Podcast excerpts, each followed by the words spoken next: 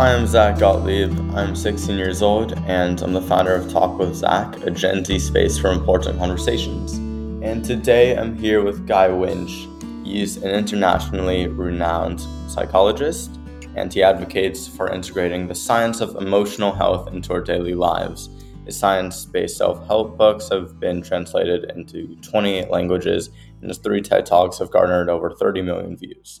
He writes Dear Guy for TED.com, the Squeaky Wheel blog post for PsychologyToday.com, and as the co host of the Dear Therapist podcast from iHeartRadio. And you can learn more about him at GuyWinch.com. So thanks so much for being here today, Guy. It is my pleasure. Thank you for having me.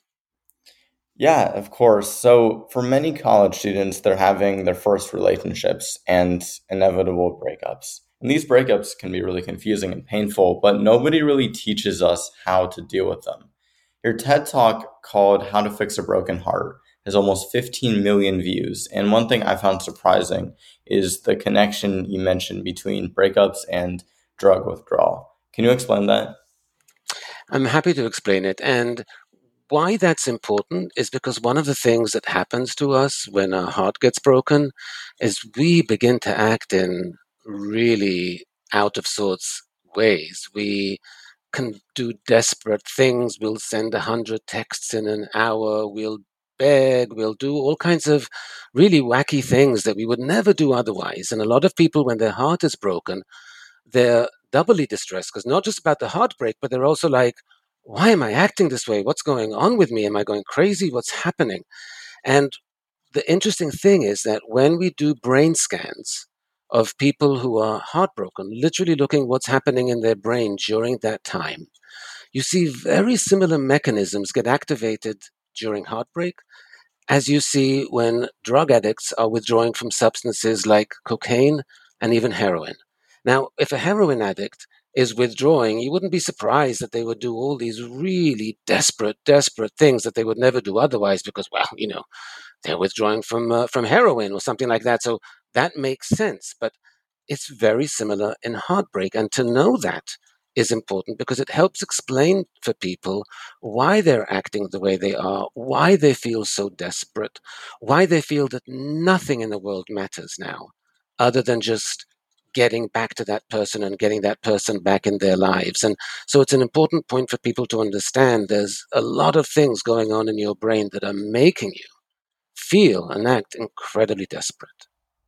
Thanks for explaining that correlation, especially because I think it's shocking to know that something like a breakup is similar to something like being withdrawal from a drug like heroin. Um, yeah. So is that why we have such a big reaction to breakups? Because sometimes like we can't get out of bed, we can't concentrate, other things start to be affected, like our grades. And again, like you mentioned, we can't stop texting them. We'll send like 100 texts in an hour. And then we might also spend all their time like stalking their social media, even though we know it's not rational.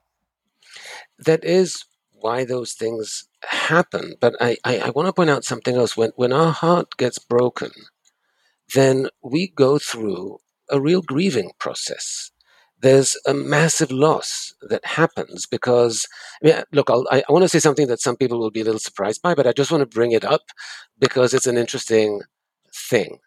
There has been a debate, and, you know, uh, I'm just mentioning, there has been a debate in the scientific literature, not about heartbreak, but about love, and whether love should be considered a form of addiction because love is what sets us up to feel that way, right? And, you know, love is a wonderful thing, it's a romantic thing, but it does things to our brain chemistry that really makes us feel like we need this person, that this person is the answer to everything. And when that gets withdrawn, people can go into what looks like a clinical depression. As you said, they don't get out of bed for days, they don't eat or bathe or take care of themselves for days. What other life experiences can cause that? Well, you know, sometimes some really difficult grief of a, maybe a, a first degree relative.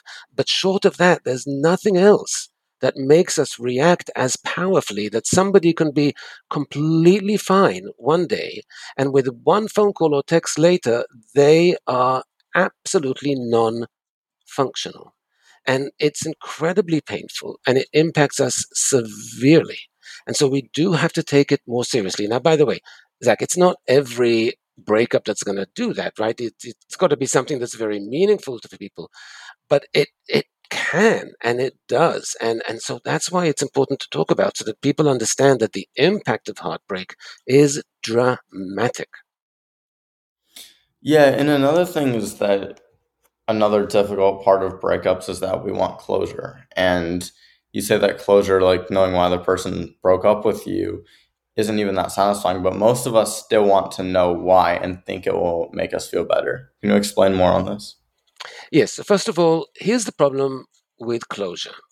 People say to me, like, I just want to have the conversation. I just want them to tell me very, very honestly why they broke up. And I'm like, God forbid they tell you honestly why they broke up because it usually has to do with very boring things like they weren't committed in the first place or they did care but then they kind of drifted emotionally or they wasn't the right time for them or they didn't feel like making a commitment. None of those are very satisfying. But if you ask somebody they're very unlikely to say to you i have commitment issues that's why i broke up with you or i'm not a very nice person so i wasn't that serious about it from the beginning. They're not going to say that what they are going to say is, okay, let me tell you everything that's wrong with you.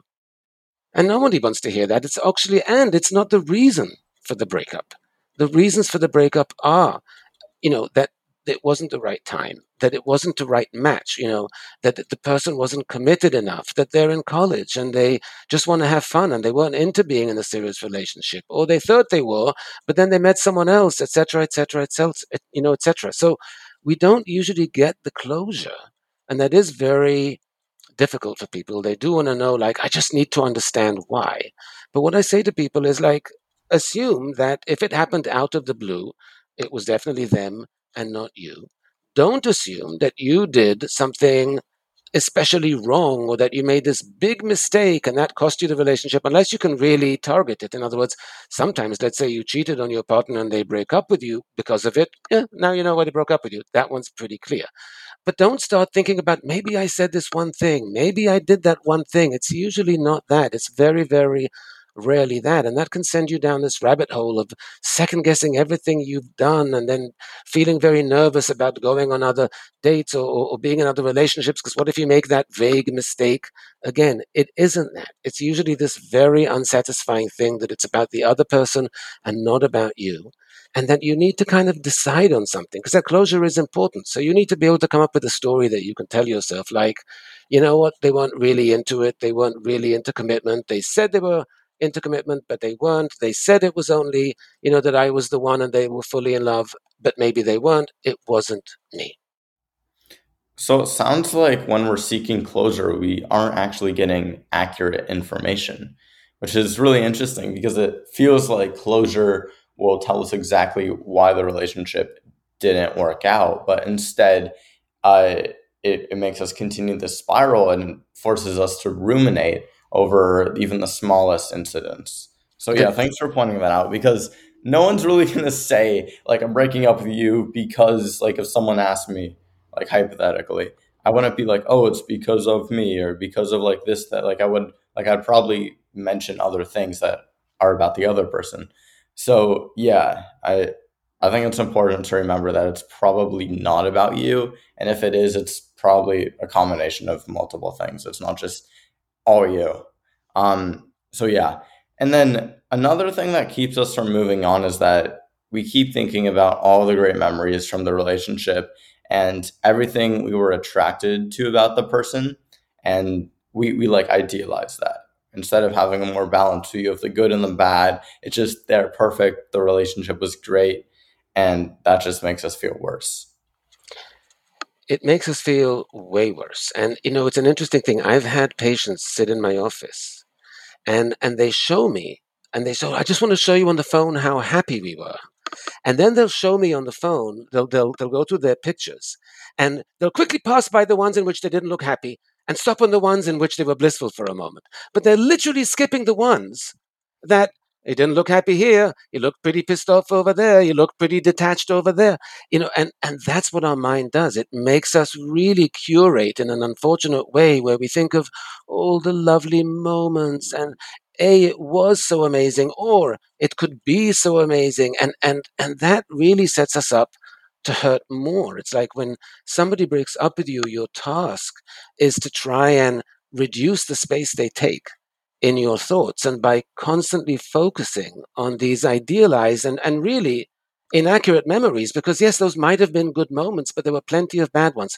You know, it's like I've had people who come to my office one week and literally will talk about how much they just are not in love with their partner anymore and how much they want to move on and how their partner's annoying and how they, they kind of hate them in certain moments and they'll go on and on about that. The partner happens to break up with them. They'll come in the next week, but they were perfect for me. And I'm like, they were perfect for you last week.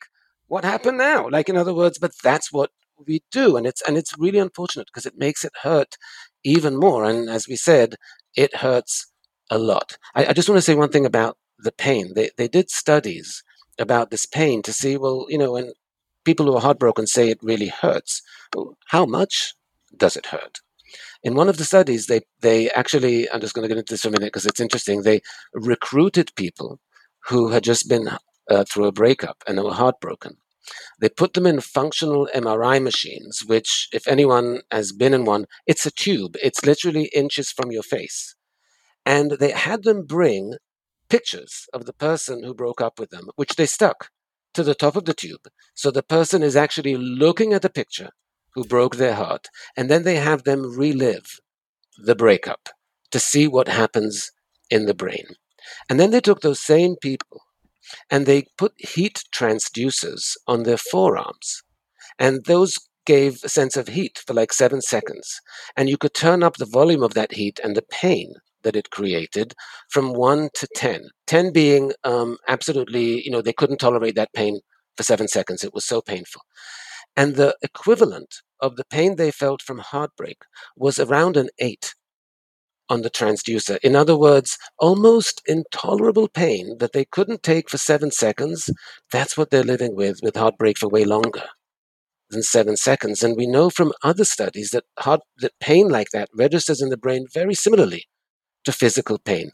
So heartbreak really, really hurts, and for quite a while.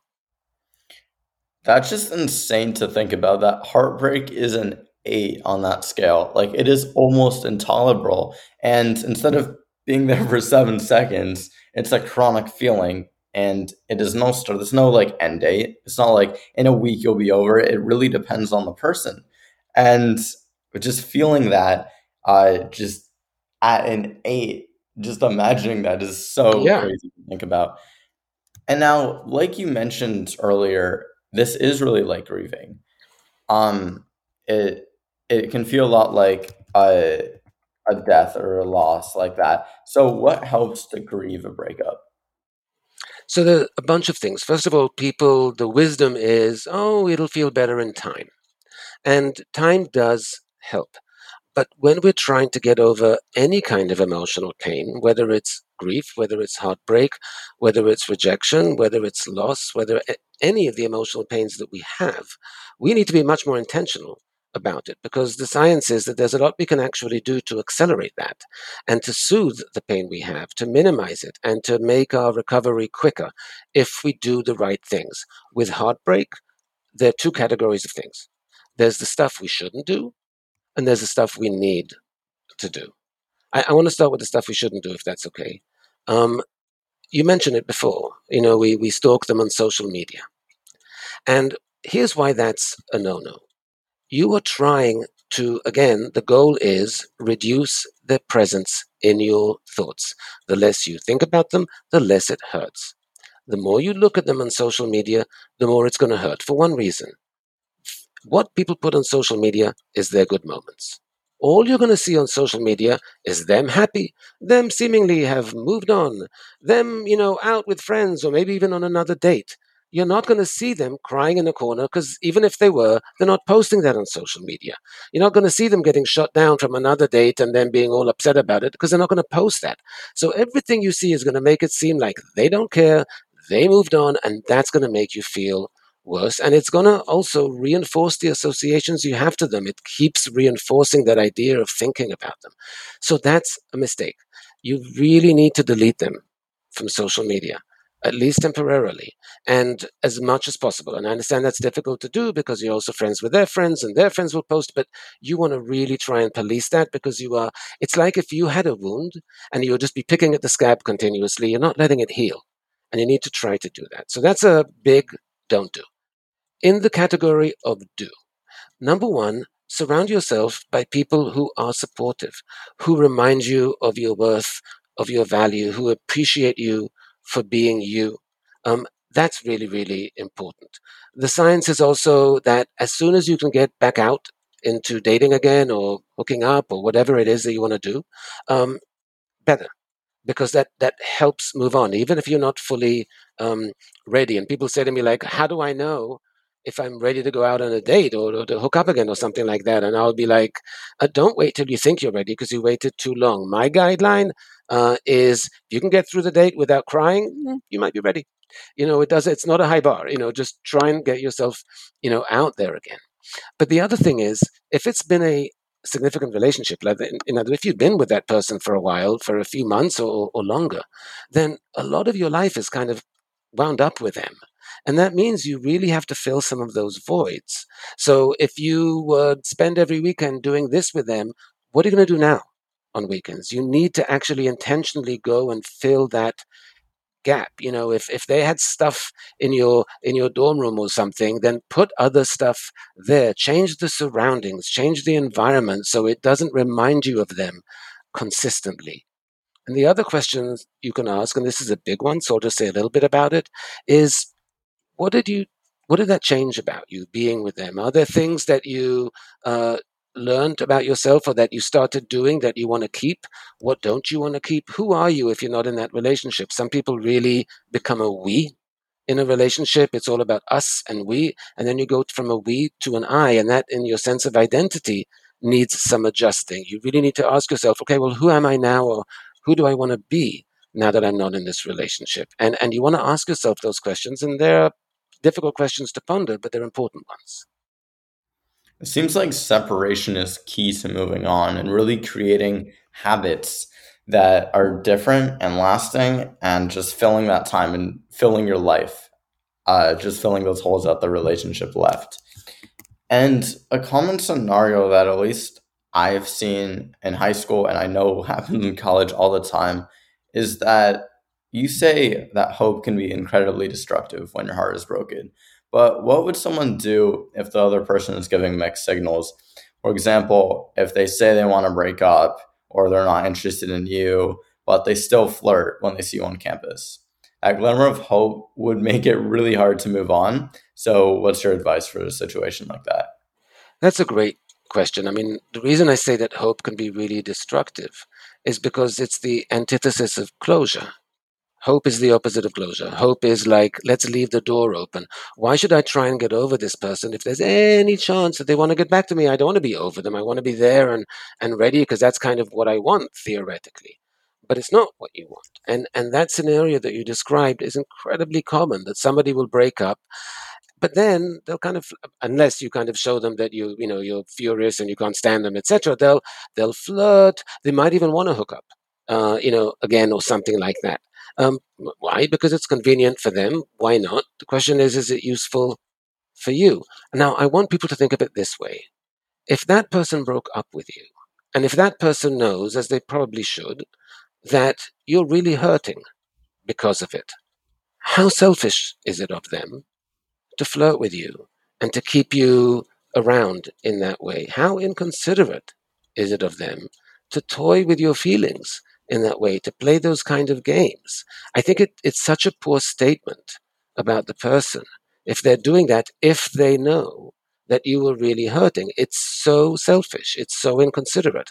And I'm saying that because if that's this case, if they saw that you were really upset, if they saw that you were crying, if they know that you really want them and you're really hurting, you should be angry at them for flirting. You should be really annoyed and say, What are you doing? You know how much you hurt me. Why would you do that? Why would you flirt with me now? It's so unfair. It's so inconsiderate.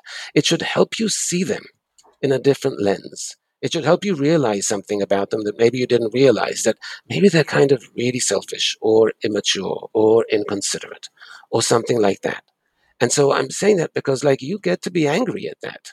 And I know part of you is like, oh, yay, maybe there's hope.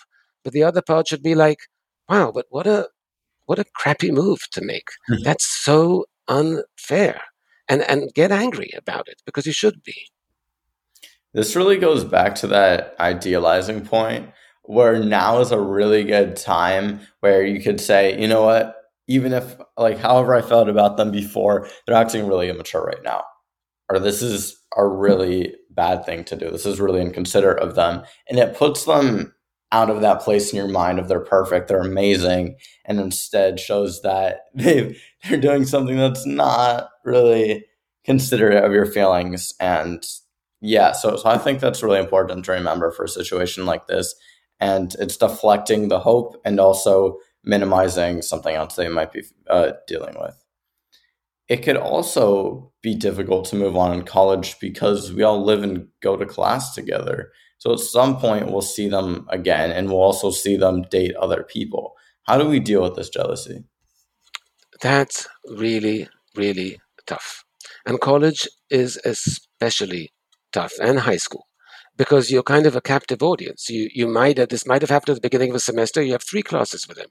You're going to see them all the time and they're going on with their lives. So unless they're really considerate you'll just see them happy and moving on and dating again or you know whatever it is.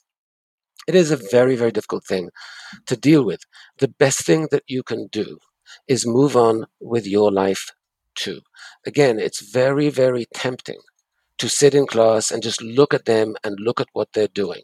But when you're looking at them you're not looking at you when you're looking at what they're doing, you're not looking at how you're feeling. You have the rebuilding to do. You have the recovery to do. You should focus on you. So if you have a class with them, make sure you go to that class with a friend or two. Make sure you sit with a friend or two. Help, hopefully, the friend or two will help distract you or help take your mind off it when something like that is going on. And it's fair to try and avoid situations. Don't go to the party if they're going to be there, you know, if you can, or find a different area of the party to be in so that you don't have to see them all the time. Go with a friend, have a support system around you.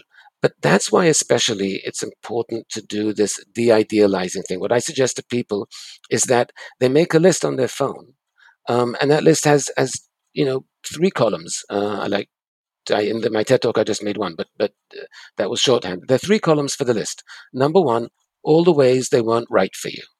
So they didn't like the things that you like. They didn't like your friends. You know, like all the ways they were wrong for you as a person.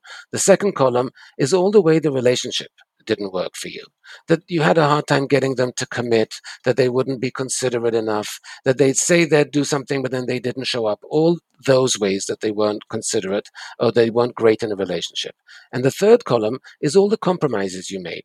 The friends you stopped hanging out with because they didn't especially like them, the things you stopped doing because they weren't into them. Make those lists and make them exhaustive because those will help remind you yeah, this is all the ways we weren't good for one another. These are all the ways I didn't like the way I was treated in this relationship. These are all the compromises I made, which I wish I didn't have to make. Those are really useful reminders and refer to that list, sorry, refer to that list often. You need to remind yourself of that often. That's a great way to uh, put into, like, come to terms with what was actually going on. And instead of ruminating over the good in the relationship, it's also showing you what uh, what sacrifices you made, what didn't work out. And I think constantly looking at that can be really helpful. It just sounds like it would be really uh, healing, especially if you see them on a regular basis, which inevitably you will see them again. Yeah, Zach, I just want to add quickly just one thing to that listing. A lot of times people say to me, well, but I'm still very much in love with them, so it's hard for me to come up with a list.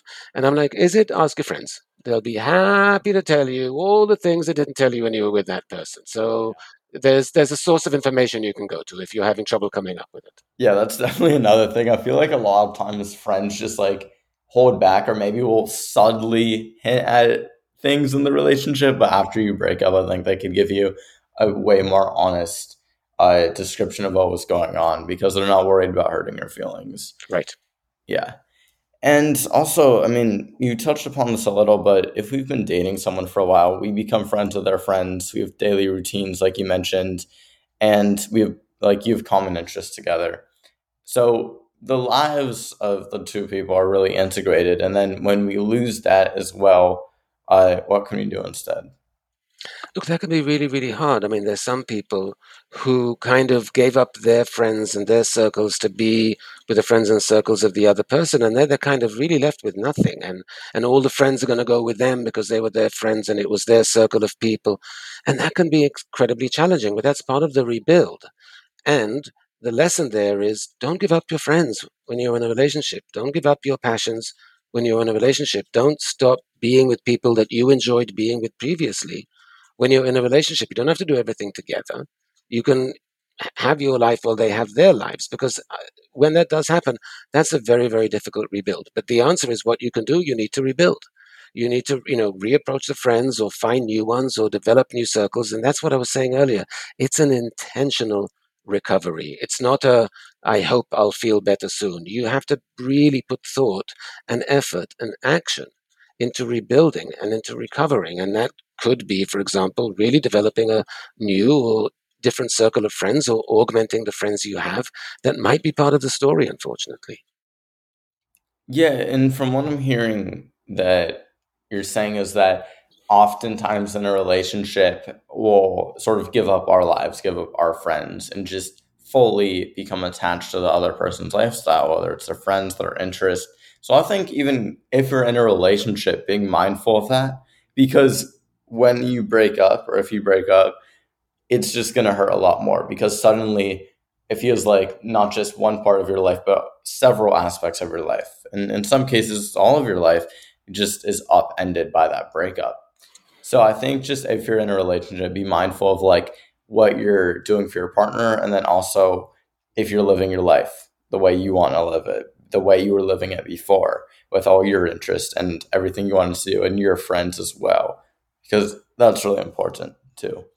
Um, so yeah, and then also just separating yourself. Like it may be difficult to uh, distance yourself from those activities or those friends, but it's just so necessary because if you are still in that place of doing those things, it's just going to remind you of the person, and you're not going to get over it as nearly as fast as if you're separating yourselves and being proactive, like right. you said. Let me just say one other thing about that when when people are in, in college, certainly when they're in high school, this is a period of self discovery. It should be. You're trying to discover what you're into, what you're good at, what you have passion for, what what speaks to you, and that includes the subject matter of courses and stuff. But it includes people. It includes friendship. It includes the who's your crowd, who are your people, who are the people among which you feel most comfortable.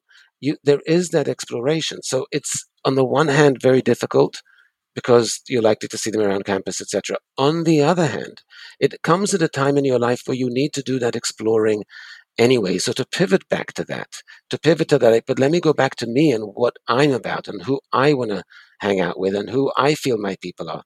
It's a convenient time because you need to be doing that anyway. And there's so much to discover there anyway. So take advantage of that. Go back to that sense of curiosity, of exploration, of like, let me try this thing and see how I feel about it. That's a great point because college is really a time to explore. And if you're trapped by the other person and are trapped by just only pursuing things that the other person is interested in, it's not giving you the space to expand your mind right. really, and go after right. things you're genuinely interested in. So I think not like just avoiding that habit, it's very, very common. A lot of us do that, especially in like our first relationships. But we really need to pull away and set some boundaries. Like you could definitely pursue some of those things that your partner is interested in, but if you find your entire life is being spent doing uh, what your partner likes and just giving up your passions, then that's where it can be an actual problem. Yeah, just just one other thing to say there. It is fair to say to someone that you're dating or that you're with or that you are hanging out with, um, I'm going to go do this thing that you're not into. It's fine that you're not into it. We don't have to be into everything the other person is Yeah. into. That's not a necessary part of the relationship. So you go do your stuff. I'm actually don't care that much about that. I'll go do my thing and we'll meet up later. That assumption of I don't have to be into everything you're into for you to like me and vice versa. Don't have that expectation. I'm, I'm, I'm my own person is fair. Yeah, it's this common misconception that people in a relationship have to have almost all the same interests and have to do everything together, but that's actually not true. You could have different interests. You could one person can go watch the sports game and the other person can go um, watch the like favorite TV show. It's not like now obviously there's going to be a lot of overlap, but it's not in a hundred percent crossover. It's like if you have a Venn diagram, there are going to be things that are in the middle category, and I think that's just something important to keep in mind, even like in a relationship, and also when you break up. It's just important to know that. And now the last thing that I think many people want to know is we've talked a lot about how we can get through a breakup, but how can we help our friend who's going through one? So, first of all, what we know is that social support is very, very useful for people who are going through a breakup. It's, it's very important for them to feel that they can talk to people, that there are people there who, who can hear them, who can validate their feelings. And as a friend, the best thing you can do, uh, which is, by the way, true of most hardships people go through, listen. Listening, and, and I always give this example. When, when you study psychology or when you study to be a therapist, you very, very early on get put in a room with someone who's your patient when you have zero skills yet to help them. And so the instruction you're given at the beginning when you have zero skills is just listen. Just listen and validate their feelings because that is incredibly, incredibly powerful. So being able to listen to the person and to validate their feelings and to give them compassion is very, very, very useful. If it's a very close friend, you might also want to do some tweaking in case you hear them doing the idealizing about, oh, but they were the only, they were my soulmate. And you, know, you can say to them, uh, kind of, except if they were your soulmate, they wouldn't have hated your mother and they wouldn't have, you know, been so angry at your sibling and they wouldn't have been so dismissive to your friends. And so maybe not so much your soulmate kind of thing. Do you know what I mean? In other words, you can really point out to them uh, when they're really going off the rails in terms of the idealizing.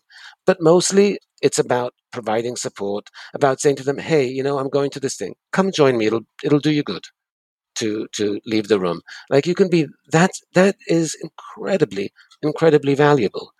The one last thing to keep in mind is that it might take them longer to get over it than you think it should. It might have been something very brief. And you're like, come on, you didn't even see them for that long. What's the big deal? there's no subjective standard there for heartbreak. You can get heartbroken after a very short amount of time. Just try and be patient and just try and show them compassion because that is incredibly, incredibly useful.